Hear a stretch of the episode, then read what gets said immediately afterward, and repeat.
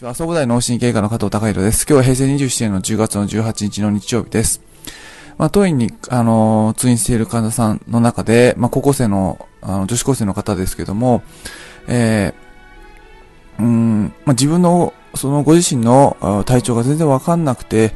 何か朝礼中に突然唐突に意識失って倒れちゃったり、まあ、あの、なんかある話題をしていると、うん、特にその、えー、血液などの、まあ、出血などの話題が出ると、急にふーっとなって意識を失っちゃったり、まあ、自分が調子が悪くなるのが、あのー、まあ、どういう状況か全然判断できずに、あのー、悩んでる方がいて、まあ、それで訳もわからずに頭痛が起こってて、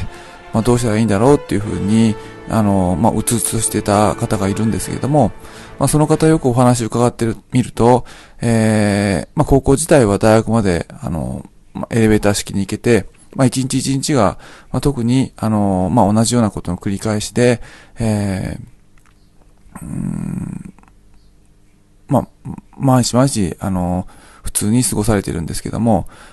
やはりその、頭もいいし、まあ、あの、運動もできて、えー、才能はすごくあるんですが、あの、特に、あの、お話を伺ってみると、えー、どの教科が好きなのって聞いてみると、えー、まあ、特に好き嫌いがない。で、嫌いな教科もないし、まあ、食べ物も特に好き嫌いがないし、えー、まあ、自分自身の感情も、あのー、あまり起伏がない。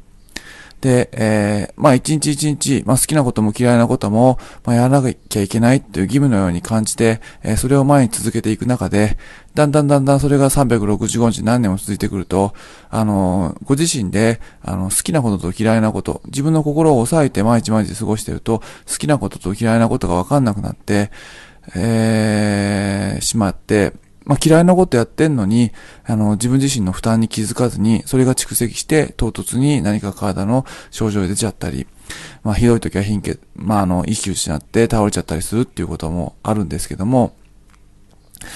まあ、感情にその鈍感になってくると、だんだん体の感覚にも鈍感になってきて、体が調子いいとか悪いとかっていうのもわかんなくなって、ご自身がわけわからず夜も寝眠れなかったり、頭痛が前に続いたり、あの、してくる。で、本当に嫌な毎日だなっていう風になってくるんですけども、まあ、そういった方っていうのは、まあ、あの、旗から見ると、勉強もできて、その五体満足で、まあ、その、すごい才能に溢れて若くて、ええー、まあ、みんなが羨むほどの、あの、能力を持っているのに、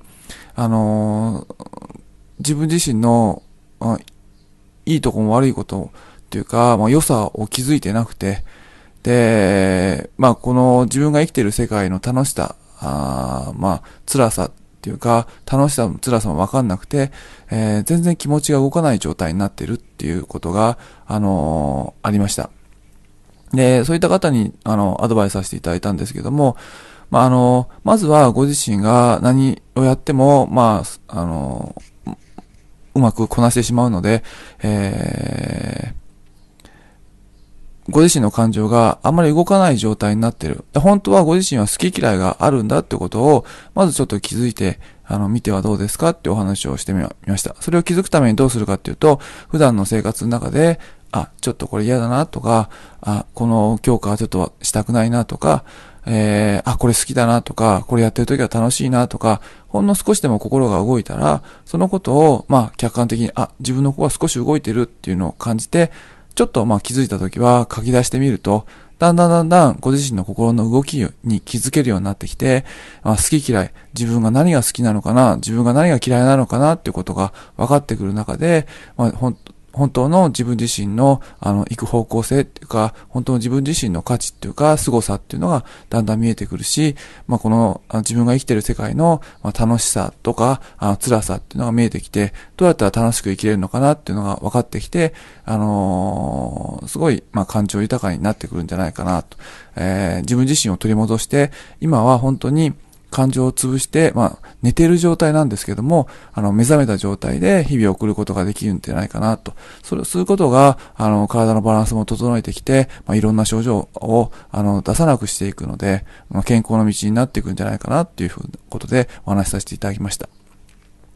まあ、大人になってからも、あの特に長年、あの、同じような、あの、生活をずっと続けてると、だんだん心を閉ざしていって、自分の好き嫌いがわからなくなって、で、いつの間にか、あの、いろんなわけわかんない頭痛とか不眠症とか悩んでる方がいるんですが、まあそういった方も、まあ、ひとまず、あの、ちょっと何が自分好きだったのかな、あの、嫌いだったのかなっていうのを思い出す作業をしてみると、あのー、意外に、まあ、面白いんじゃないかなと思います。まあ、ちょっとそういうことすると、やはりその、まあ、自分が嫌いなことが多くて、まあ、恐ろしいっていう気持ちになるかもしれませんけども、逆に、まあ、すごい自分が好きなことも多いわけですから、あのーまあそういったことをある程度勇気を持って、えー、コツコツと自分の気持ちを客観的に見ていく中で、やはりその目、目が、あの眠った感情を抑えた状態、寝た状態で、まあ奴隷のような状態で日々生きるよりも、やはりその人間として目覚めて、あのー、自分の好き嫌い、あれ、あれ、そういったものを自覚して、自分の感情の動き自覚して、体の状態自覚して、えー、まあ楽しく生き生きと生きる方が、あの、せっかく、まあ人生一回きりしかないので、僕自身はいいんじゃないかなというふうなことを思いました。あの、今日は以上です。